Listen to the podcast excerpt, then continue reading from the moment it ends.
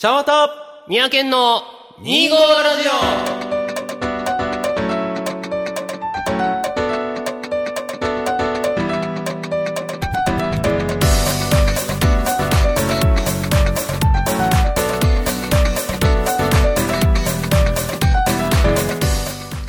皆さんこんにちは。三宅です。始まりました2号ラジオ。この番組は2月25日生まれちゃんわたと12月25日生まれ三宅という25日生まれの2人が25歳の時に始めたおしゃべりネットラジオですというわけでね。まああの前回番組の終わりにもえー、ちゃんわたさんが言ってくださった通り今回もねちょっと都合により三宅のソロ会となってしまいますが、えー皆様どうか最後までお付き合いください。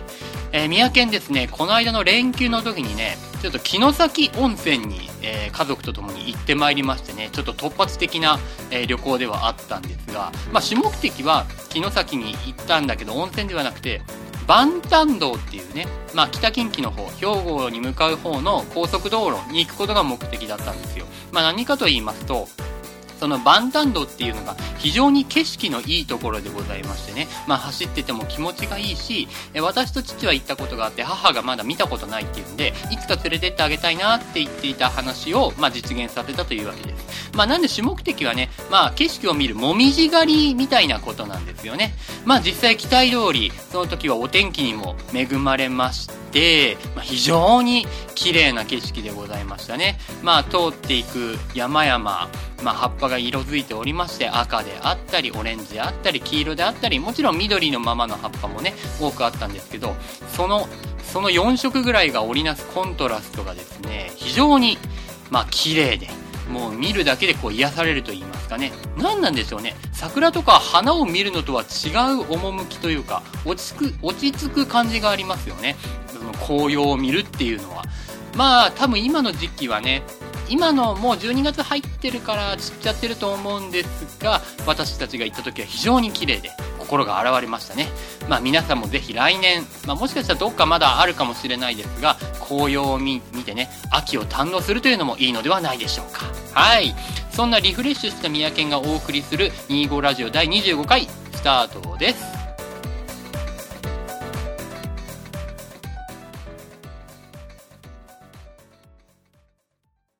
三宅のトークのトークというわけでね、改めまして、三宅です。はい、三宅のトークのトークと言いましてね、えっ、とね、前の前、6月ぐらいにね、この番組でまた三宅のソロがあったんですが、その時に一回やったコーナーですね。三宅が、まあ、ラジオのパーソナリティをやるにあたって喋り手、聞き手として気をつけてることであったり考えてることをちょっと喋っていこうというコーナーになっておりますね。まあ、前回の時は聞き手としての、えー私の考えを述べさせてもらったんですけれども、今回はね、話す方について。といってもですね、まあ、今回に限っては、まあ限ってかはわからんけれども、まあラジオ限定というよりは、日常会話であったり、ラジオ以外のメディアで話すことにも通じることかなと、ちょっと思っております。えーまずはですね、皆さん、こう、自分だけしかわからない言葉、あるいは自分の家族間だけでしか通じない、自分の、自分の友達との間だけで通じる言葉っていうのあったりしますかね。まあ自分だけの言い回しであったり、つい癖で言っちゃう言葉みたいなものですよね。まあ僕もね、それがまあ例に漏れずありましてですね。まあ一つ最近気づいたのがですね、なぜか焼きそばのことを焼きばそと 軽い気持ちで言ってしまったりすることがあったり、パン、あの小麦でできたね、ご飯とパンのパン、パンのことをパンパンと 言ってしまったりすることがあるんですよね。あ、今日のお昼は、お、焼きばそとか、家族が買い、あのパンを買ってきたら、んパンパンとかね。言っちゃったりとかするんですけど、まあ考えてみればちょっと 30も近いおっさんがパンのことを、犬のことをワンワンよろしく、パンパンっていうのは 恥ずかしいとか以前に客観視するとちょっと痛いですよね。通じる通じないとか以前にね。まあなんでそう言っちゃったのかはちょっとわからないんですが、そういうことを言ってしまうことがあるということなんですよ。焼き場所って言ったってね、まあ通じないとは思うんですが まあ外では言わないんですよこれは本当に家族間だけしかも私しかなぜかそういう言い方をしない言葉なので外ではね言わない言ったことはないんですけれどもねまあただ仮に他の人がいきなり「お昼焼き場所でいい?」って聞かれた時に「ん?」って思いますよね。わからなくはないんでしょうけど、多分一発では通じない。焼きそばと言えばいいところをなぜか焼き場所と言っているわけですから、それはもうね、まあ友達間だったら別にそこまで気にすることもないのかもしれないですが、まあ何のことか一発でわかる人は、まあ推察はできるかもしれないけど、あんまりいないでしょうね。まあだからこういう言葉選びですよね。まあだから、日常会話ではなくて、まあ、日常生活の中ででももそうですけど、まあ、ラジオとかそういうパーソナリティと喋る時にも、まあ、うかつにそういう言葉を使ってしまうのはあんまり良くないかなとも思うんです思ってるんですよね。まあ、あの一つ、えー、注釈しておくと言葉を知らない相手がその言葉を知らないっていう場合はまたちょっと違うんですよ。まあさっきの焼きそばの例でいきますと例えば仮に焼きそばというものもしくは焼きそばという言葉を相手が知らなかったとして今日その人に「今日のお昼は焼きそばでいいよね」って普通に聞いたのに「え？っ?」ていうのはそこまではさすがに話し手としては想定できないので相手が知らない言葉専門用語とかは別ですよ相手がその言葉を知らないっていうところちゃんと言ってるのえ普通に言ってるのにわからないっていうのはまた別問題なんですよ。それは別にいいんですよね。わざわざ中華麺を焼いてソース味で炒めたものだよなんて言わないと思うので、その時は普通に焼きそばって言っていいんですけど、だか問題はその普通に言えばいいところを別の言葉でつい言ってしまうっていうところ、もしくはあえてその別の言い回しにしちゃうっていうところは、まあ気をつけるべきなのかなと。宮県はちょっと思っているわけですよね別に苦言を呈したりしてるわけじゃないんですけどまあなんでしょうねまあラジオとかそういうのっていうのはまあ伝えるのが仕事というか説明じゃない説明はもちろんなんですけど自分の話思ってること考えを相手に伝えるっていうことが主軸になってると思うんですよね。だから発で通じない言い回しをしてしまうと相手はも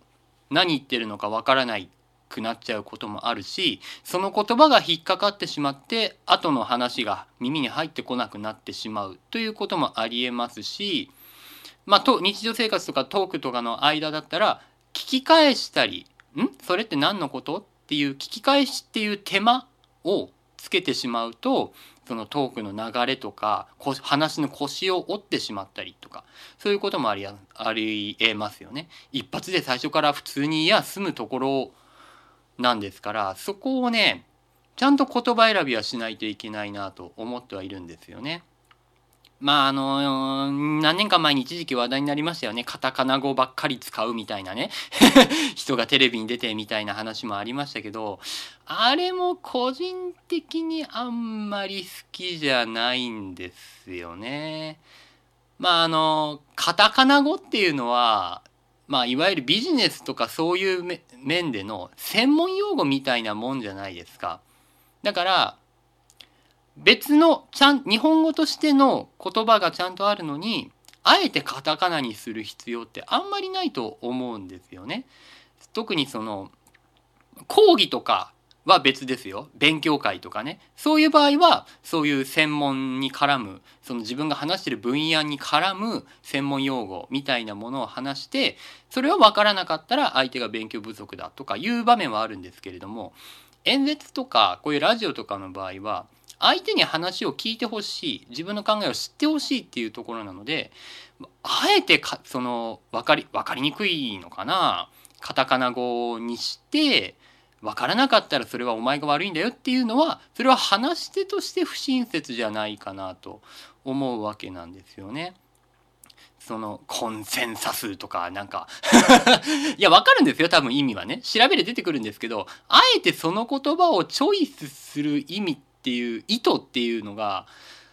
ちょっとかっこよく振る舞いたいだけなのかなっていう感じもするのでまあだから外来語とかだったらもしかしたらお年寄りには意図が通じなかったりちょっと若い世代の人には通じない言葉だったりすると自分の言葉考え主張をして相手に伝えるっていう目的から外れるというか果たせないと思うんですよね。そこはそのちゃんと万人に分かりやすい言葉とかをきちんと使うべきなんじゃないかなと思うわけなんですよね。自分もラジオとかでまあ、例えばゲームであったりスポーツだったりとか音楽だったりとかっていうのは、まあ、専門用語であったりそのその分野に関わってない人たちとかその趣味がない人たちにはわからないっていう言葉が結構あるんですよねカタカナじゃなくても。だからその時はいきなりその言葉をポンって言っちゃうんじゃなくて言った後、まあ、説明を加えるもしくは軽く説明をした後その言葉を言うっていうそういう言い方をしたりしますよね。まあ例えばまあちょっと今専門用語出しますけど今流行りのポケットモンスターで厳選っていう言葉があるんですよ。それだけじゃパッとねポケモンしない人はわからないと思うんですけど厳選っていうのはえー、っとまあたくさんポケモンの卵を産んでポケモンを孵化させてより強いポケモンを選ぶっていう行為なんですよね。だからいきなり厳選いや廃人はね厳選するんだよとかじゃなくてねとかじゃなくて廃人はねこういろいろ卵を産ませてその中からいいポケモンを選ぶ厳選っていうことをするんですよ。っていう言い回しに変える。とかね。そのわからないであろう言葉言い回しが他にないんであればちゃんと説明を加えるいろいろな言い回しがあるのであれば分かりやすいであろう言葉をチョイスするっていうのも、まあ、話し手としての仕事ではあるのかなって感じがしますね。あのたまにツイッターとかで見るんですけど誰にでも分かりやすく説明するっていうのに対していや分からないやつはどんな言い方をしたって分からないよだから下に下とか分かんない人に合わせる必要はないよみたいな意見もたまに聞くんですけどそれは誰にでも分かる言葉をチョイスした上で言えることであっていきなり専門用語だけポンと言ったり無駄にカタカナみたいな言葉をバンバン使った上で言えることではないかなと。私は思うんですけれどもね。まあなかなか難しいですけれどもね。話が乗ってくるとこうそこまで気が回らなかったりとかもしますしやっぱり落ち着いて喋ることも寛容にはなってくるんですけれどもまあいろんな話をするにあたって多分これはパッと言っただけじゃわからないだろうなみたいなことを頭で判断して補足を加えたりもしくは相手がそれを言ってきたらこちらにこういうことですか？とかこういうことですよね？ってちょっと助け舟を出して聞いてる人たちに分かりやすいような形にするというのが重要かなとも思ってはいるんですけれどもね。まあさっきも言ったように講義みたいなものとはまた違うのでね。いろいろこういろんな状況が絡んでくるいろんなパターンがある話ではあるので非常に難しいんですけれども、まあ、話す側としては僕はそういうところ気をつけてたりとかはしますかね。うん、日常会話でもそれに当たることはあると思いますよね。言葉とかって絶対交わすもんですからそこに相がね生じてしまうとまあ例えば夫婦間恋人間家族間にの間でちょっとバチバチしちゃったりとかね。なんでそんな分かりにくい言い方するのとかね。そんな言い方しなくたっていいじゃないみたいな。これはちょっと意味が違うかな。もっと分かるように言ってよみたいな。無駄ないさかいを生んでしまうこともありますよね。こう自分が分かる言い方をして相手に通じなかったらなんで分かんないんだっていうのがまあ一番ダメかなと。それは普段の生活から気をつけた方がいいかなっていう感じはしますけどね。自分の中でだけ分かる言葉をポンと言って相手がそう一発で理解することはあんまりないんだっていうことの方がって理解することの方が重要ではあるかなと思いますけどね。まあ一回言ってね俺はこういう言い回しをしちゃうんだって説明して相手がなるほどって思ったらもうそれをバンバン使っていってねあのいいとは思うんですけどもね。他の全然違う知らない第三第三者が「あの人に言ってることよくわかるね。さすが仲がいいね」とかっていう評価もね。そういう副産物も得られてしまうかもしれませんけれどもね、まあ、だから言葉っていうのは大いに利用するべきなんですけれどもなぜ自分がねこう自分がどういう立場で話して言葉を発しているのかっていうとこもことも大事だし相手に分かってほしいとかちゃんと自分の思いを伝えたいっていう目的があるなら、まあ、言葉選びとかっていうのは、まあ、言葉選びっていうのは言い方とか語気の強さじゃなくてあの言い回しの問題ですよね。言葉のチョイス、えー、無駄にカタカナにしないとかさっき言ったようにね。無駄に外国語で話さないとか いきなり専門用語言わないとかね。分かるようにしてちゃんと自分の思いを伝えてやってもらいたいことがあるならやってもらうとかそういうふうにしないとまあいけないなってふとえー、思いましたね。何がきっかけでこのこともいや普段から結構前から思ってはいることなんだけどやっぱ難しいね頭がいい人ほど難しい言葉をいっぱい知ってるのでパパッとそういう専門用語を出してきちゃったりするしなんでか知ら分かんないけど知らないことに対して相手がそれを知らないことに対して腹を立てる人みたいな人もちょくちょく付き合ってきたことがあるので付き合うっていうのは女性じゃなくてねあの一緒に仕事したりとかっていうのもあるので多分それでかな普通に「いやいいのに」って思うことが結構生活の中であるからそれをふと何かのきっかけで思い出したんだったかな。はい。まあ、私がね、今までラジオをやってきた過去のあ回の中でそれができてるのかどうかっていうのはまあちょっと改めて聞いてみないと分かんないんですけど気をつけてるつもりではあるんですけどもねできてるのかなどうかな。うん。まあ何とも言えないですけどその辺はリスナーの皆さんに評価をね伺いたいところではありますね。はい。というわけでねまあこれぐらいかな。ちょっとやつげ早に喋ってしまったかもしれませんがまあまとめるとねやっぱりこうパーソナリティ、まあ、趣味とはいえラジオで人に伝える話を聞かせるっていうことをしてるんであれば、まあ、言葉の言い回し言葉の選択っていうのはやっぱ日常生活から気をつけていかないと治らないかなと思っているのでちゃんと相手に分かるように伝わるような言葉選びをすることが重要であるという 結論でいかがでしょうか？いかがでしょうかっていうのもおかしいけれどもね。はい。まあ、それを宮県、これからも心に留意してね、えー、頑張っていきたいと思います。以上、宮県のトークのトークでした。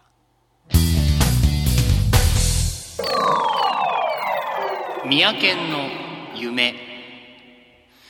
ある昼下がり、ベランダでタバコをいつものように吸っていた宮県のところになぜか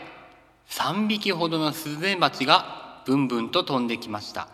えー、何をするまでも、えー、するでもなく、三宅はそのままぼーっとタバコを吸っていたのですが、どうもとある一匹がこちらに向かってくる。三宅とっさにしゃがんで避ける。そしてもう一匹がやってきたんですが、なぜかもう一匹だけは壁にぶつかることを繰り返しており、こちらに向かってくる様子はない。えー、恐ろしくなってしまった宮健はそのまま窓を開けてなぜか近くにあった醤油の瓶を手に持ちそれを一気に飲み干そうとしたところで目が覚めました。っていうね、まあ、前回に引き続きこのミニコーナーやってしまったんですが別に好評ってわけでもないと思うんですけれどもまあこういう意味わかんない夢をねまた見てしまったんですがどうもあの、調べた、また調べたところによると、蜂が出る夢っていうのは、なんか、その出てくる蜂によっていろいろこう、なんでしょう、変わるらしくって、うーん、吉夢の時もあれば、悪い夢の時、悪夢の時もあるみたいな感じですね。こう、ミツバチだったら人間関係が順調で、みたいな感じだったり、こう、襲って蜂が襲ってきてすげえ怖えっていう感情になってたんだとしたらこう人生に切羽詰まってるとかなんかそういう感じみたいですね。うーんどうなんでしょうね。ただ私が気になるのはそれよりもその後醤油差しの醤油を何を思ったか飲み干そうとしているという行動の方が 気になってしまうんですけどなんか蜂よりも俺そっちの方が気になるなその辺ねまたちょっと詳しい人がいたら、えー、ぜひともお話を聞かせていただきたいと思います以上三宅の夢でした。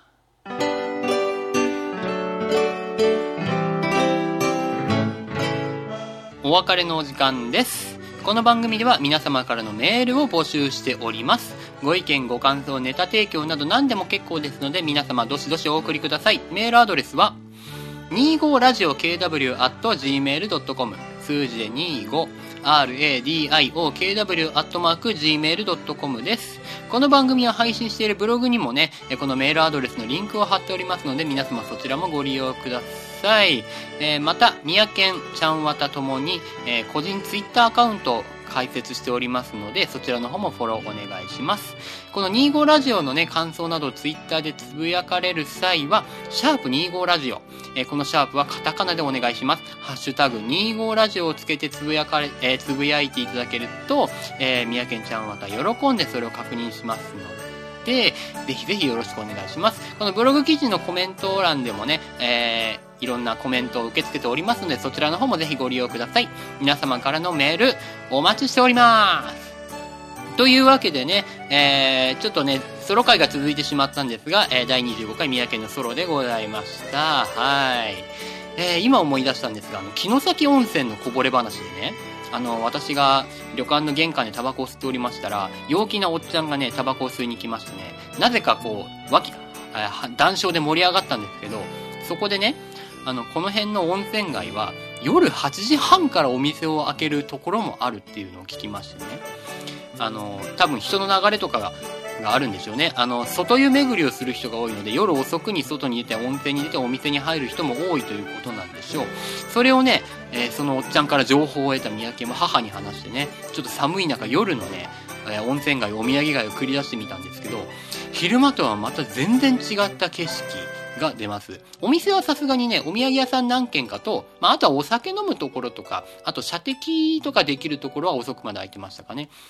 なんでね、昼とはまた全然違った景色になります。なんでもし城崎温泉近くに行く方がいらっしゃいましたら、昼はもちろん夜もね、温泉街を歩いてみてください。はい。あの、とても楽しいと思います。一味違って。というところでね、えー次回はですね、え12月15日に第26回が配信予定です。その時はね、あの、三宅ちゃんまた揃って、えーお届けできると思うので、皆様ぜひご期待ください。12月25日、えー25ラジオ第26回配信ですので、お楽しみに。以上、えー、25ラジオ第25回でした。ここまでのお相手は三宅でした。次回もまた聞いてくださいね。それでは、さようなら。